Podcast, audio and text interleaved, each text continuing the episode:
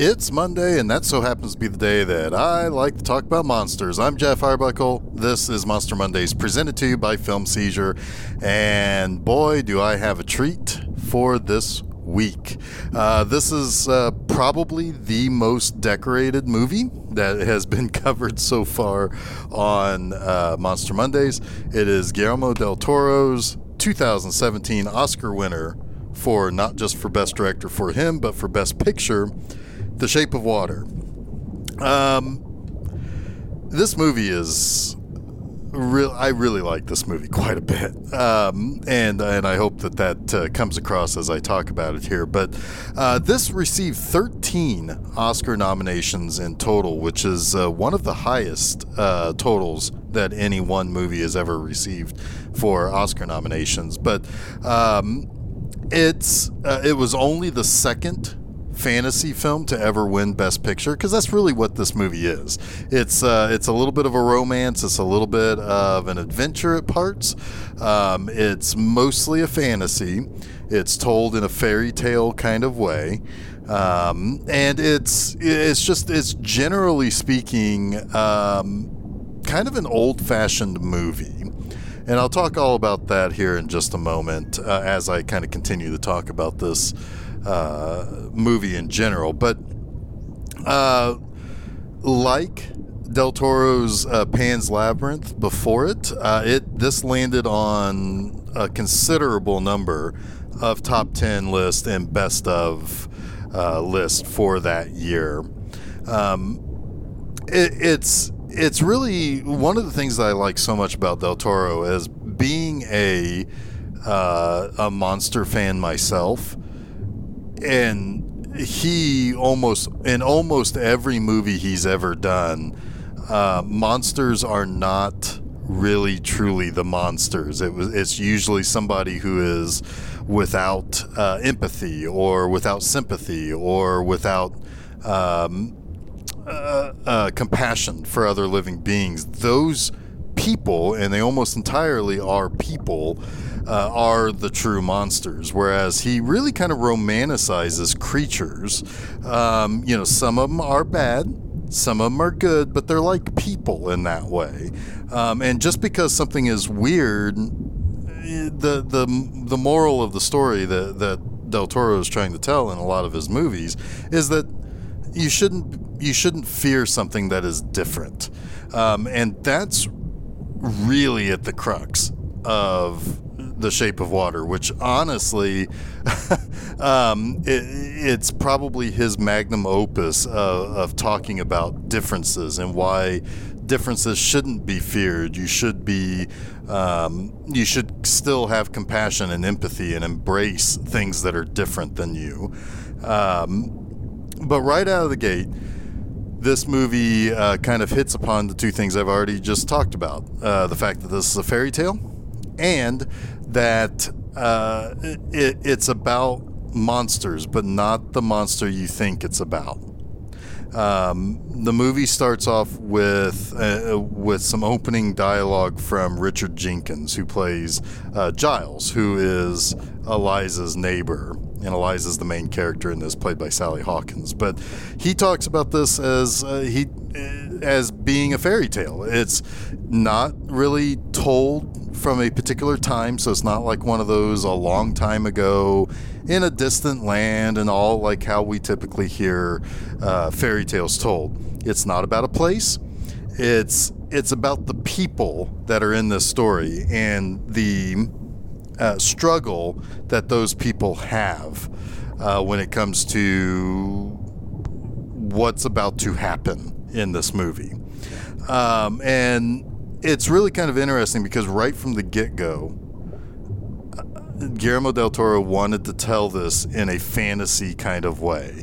He was heavily inspired by the uh, creature from the Black Lagoon. One look at the amphibian man in this movie, and you and you're going to see the creature from the Black Lagoon. It's um, and it's it's Doug Jones playing that uh, the amphibian man in this because Del Toro goes to Jones a lot. Uh, he played uh, an amphibious creature in the Hellboy movies. Uh, so it's uh, you know he's he's a great uh, stuntman in that sense. Like a like he's he's very very like he and Andy Serkis, who was in the Lord of the Rings movies. Um, they are the best at emulating um, creatures and things that are not human. But um, he really wanted to tell um, a story from the perspective of the creature. Uh, because if you've ever seen Creature from the Black Lagoon, and it is something I've talked about on this show before, uh, that creature is hunted. Um, it is something that is meant to be defeated. People come into its home, and he's the creature's kind of reacting to that, and now suddenly the creature's the bad guy. It's that classic tale of, uh, and it's been done in other movies before, where the invaders are uh, thinly disguised as the heroes, when in fact they're kind of the villains, uh, and that's always been something that's that's always resonated with me with uh, Creature from the Black Lagoon. Obviously, it does the same for Del Toro, but he wanted to tell the story from the perspective of the uh, of the creature, and instead of him being defeated at the end, he wins the girl. Now, of course, the studios are like, no, thank you to that because there's implications there, right? Um, you don't want uh, you don't want to see a human girl uh, being romanced by a creature. But it, it didn't really deter him. He kept, uh, you know, trying to get this movie made. He finally got it made after about six years of, of trying.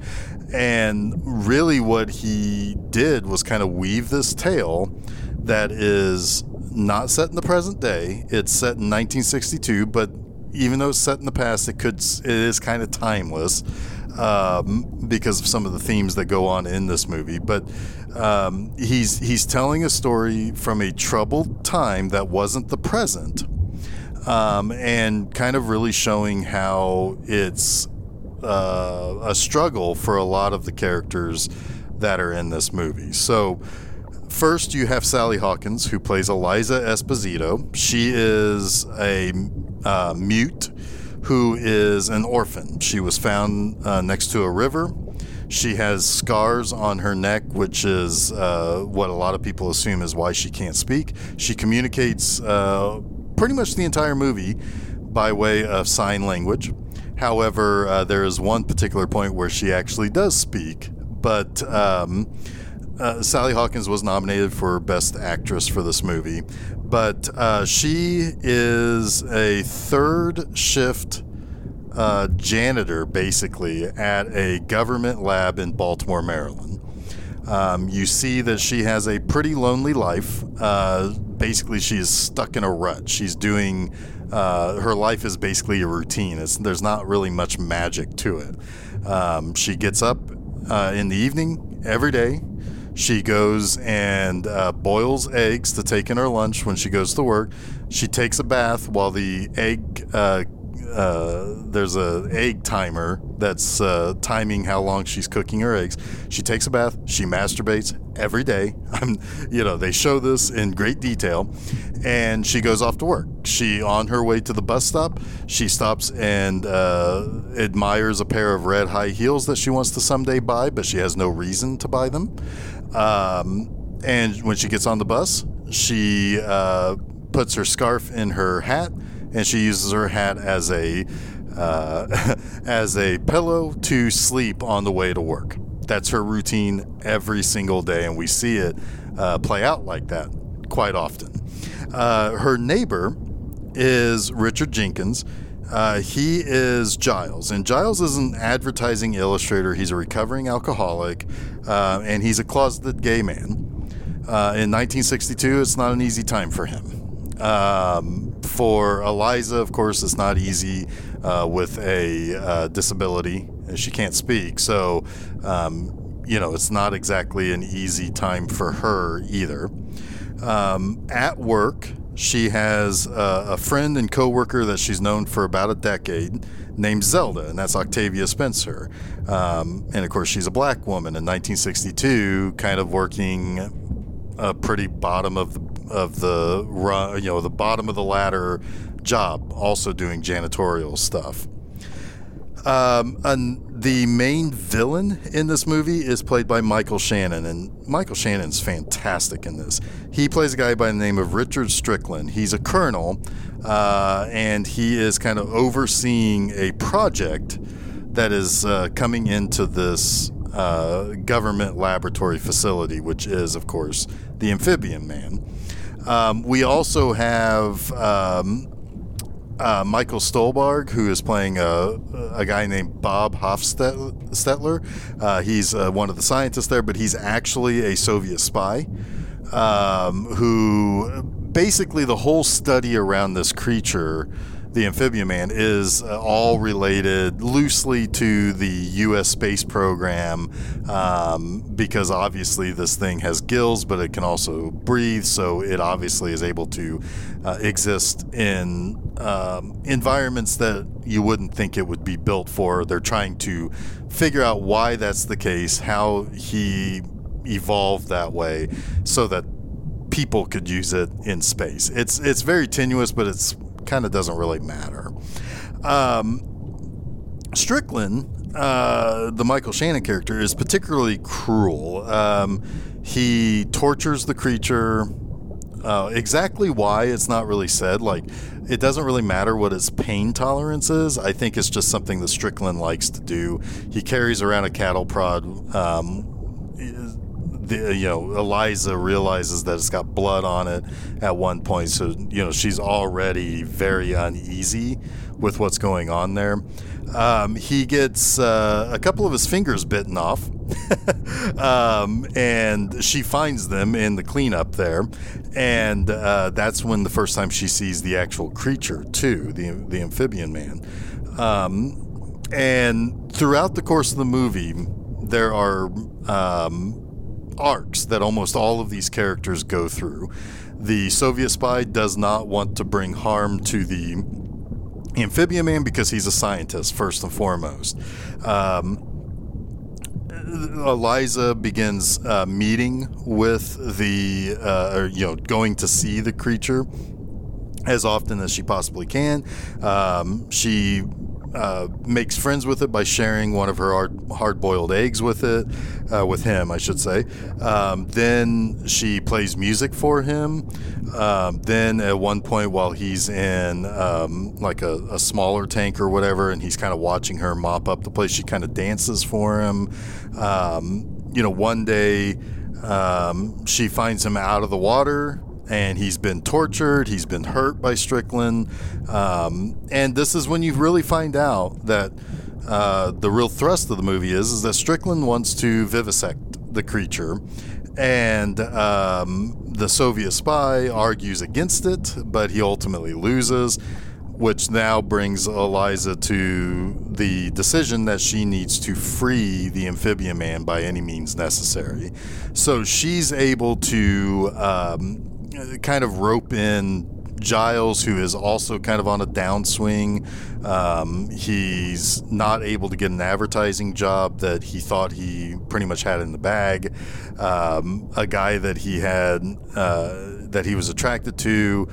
Uh, turns out is not gay, uh, and it gets kind of ugly. And then he also realizes once that veil is lifted, how bad that person really is. Like he's particularly racist, and so he's kind of down in the dumps. He's not really sure that um, that he's doing the right thing, but he realizes that Elisa is the only thing he has in the whole world. So he kind of has to help her.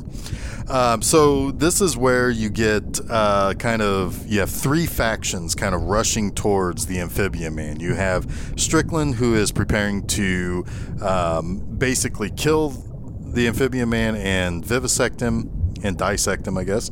Uh, then you have Elisa and Giles trying to free the creature, but then you also have the Russian spy who has been told himself to kill the creature, but realizes that Elisa has a connection with him. He's he has seen her communicate with uh, you know with the amphibian man, and so decides to help her get uh, the the creature out of there which then she basically keeps uh, keeps him in a tub at her apartment. Um, and it's at that point that uh, basically these various arcs kind of reach a, a, a critical stage. For example, uh, Strickland's mental health, now that he's lost the, the creature, uh, is deteriorating. His fingers, uh, the operation to sew the fingers that he lost back onto his body, isn't working. They're basically rotting and starting to smell, which is um, also kind of physically emblematic of his problems. Um, the uh, the Russian guy is basically going to be executed um, Zelda it, ultimately, when when Strickland finds out that Zelda helped um, Elisa get the creature out, she is threatened in her home by Strickland. Um, but all the while, while everybody's kind of starting to go on a downswing, Elisa is finding more completeness to her life. It's it's a, the magic is in her life, if you will. Um, yes, she does have sex with the uh, amphibian man. But in doing so, she starts to realize the things that she's missed out on in life. Um, that's a theme that that comes up a lot because at one point Giles um, asks the creature if he was always alone, and he says that sometimes he can't recognize his own face in the mirror. He just sees the eyes that he recognizes on an old face, and that he he wonders if he was born too early or too late to be able to live the life that he needs to live. So, you know, you have these cycles of people um, either through necessity being stuck in a situation or through uh, a series of events are either deteriorating or uh, finding the things that they've always been missing in life. Every single character in this movie, also in some way, shape, or form, is missing something as well the Russian scientist is missing the knowledge that he wants to get about the creature. Um, uh, Strickland, uh, Michael Shannon, is missing some of the vir- uh, uh, virility in his life. He's incomplete because of the uh, because of getting his fingers bitten off. He is.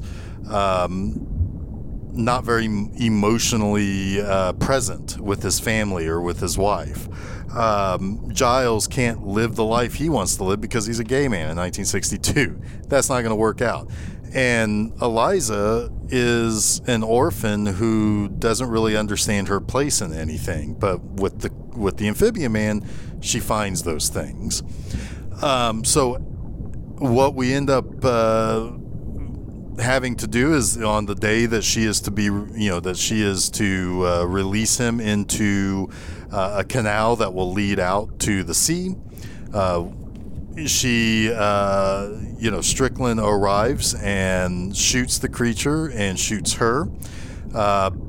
Uh, the one thing that we have seen throughout the course of the movie is that the amphibian man does have a a power to heal himself and others very quickly, and then he's able to uh, heal himself, uh, rid themselves of Strickland, uh, and is able to ultimately heal uh, Elisa and revealing that the scars on her neck that seemingly was what caused her to be mute are actually just gills and that she is uh, very similar to the amphibian man and Richard Jenkins Giles closes out the movie by saying that uh, he likes to believe that uh, they have that they ended up living happily ever after and remained in love forever. Uh, and the thing that, that that's what he ultimately wants to believe ended up happening.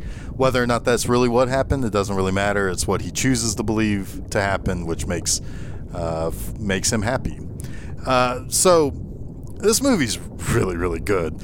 Um, this was one of those movies that you don't really see made too often, for for a few reasons and that's where that's where we're going to get into my three likes here. First and foremost, um, it's a very old-fashioned type of movie, and your first clue of that is um, really in the score. Now, the score this was an Oscar-winning uh, original score for Alexandre Desplat, um, and he is uh, the way he scores the scenes with Sally Hawkins or Richard Jenkins is very old timey. Um, it's very light. It's very uh, romantic. It's very uh, it's very wishful, and and it's um, it, it's it basically just kind of dances along, and that's very important because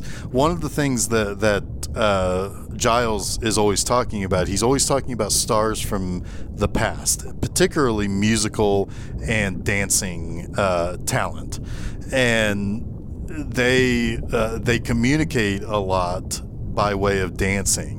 Uh, particularly Sally Hawkins' character. There's a whole scene in which she uh, is it's the night before she's going to take the amphibian man to the canal so that she can release him, and she's singing to him, but it's in her head because what she does is she. Uh, we get to see her fantasy of having kind of like this kind of old Hollywood black and white dance number with an amphibian man.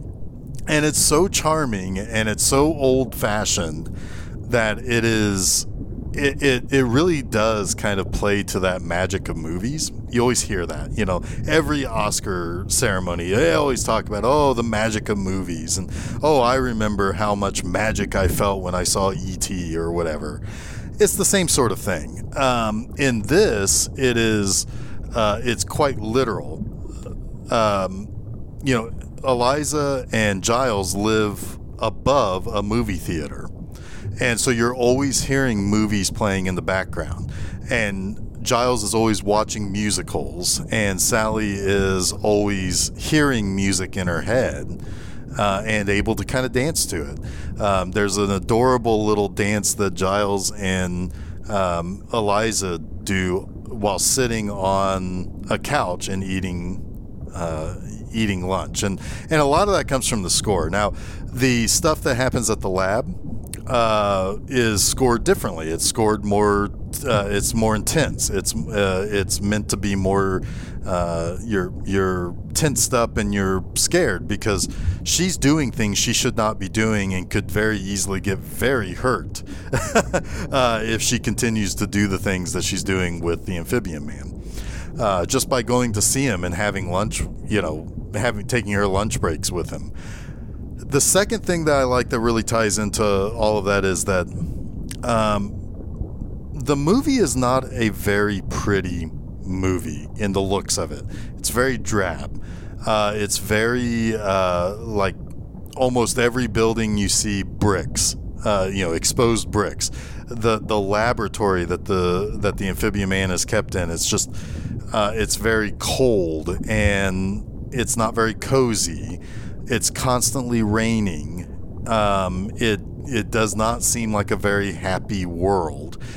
Yet, the the story that it's telling is so juxtaposed to that that there's so much of these like little wonderful things that are happening throughout the course of the movie where um, the people who reside in this very ugly world are actually pretty beautiful, except for Michael Shannon's character. He's a terrible person in this, but um, but it's it, it, does play out like a fairy tale where you have uh, like the like the princess and the frog, but in this case, it's a little bit more like uh, you know a prince and a frog, where you know where the amphibian man has to basically make this person into something like he is, uh, which is um, you know, really kind of brings brings it full circle that this is entirely told like a fairy tale.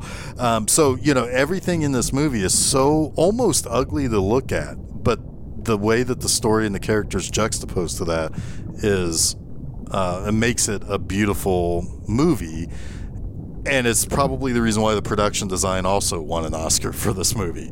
Um, so, you know, it's it's that perfect juxt- juxtaposition uh, of those things that, that really make this such a uh, an engrossing movie. Then, uh, thirdly, Sally Hawkins is amazing in this movie. She has to act almost entirely from her eyes and her mouth. Um, you know, she can give little, uh, you know, little expressions with her eyes, um, small little smiles or larger smiles Um, she she doesn't speak in this movie, and you know everything that she's going through, even if you cannot read the uh, you know the the sign language that she's using. It's um, it, it, you know she did not win the the Academy Award for Best Actress, even though she was nominated.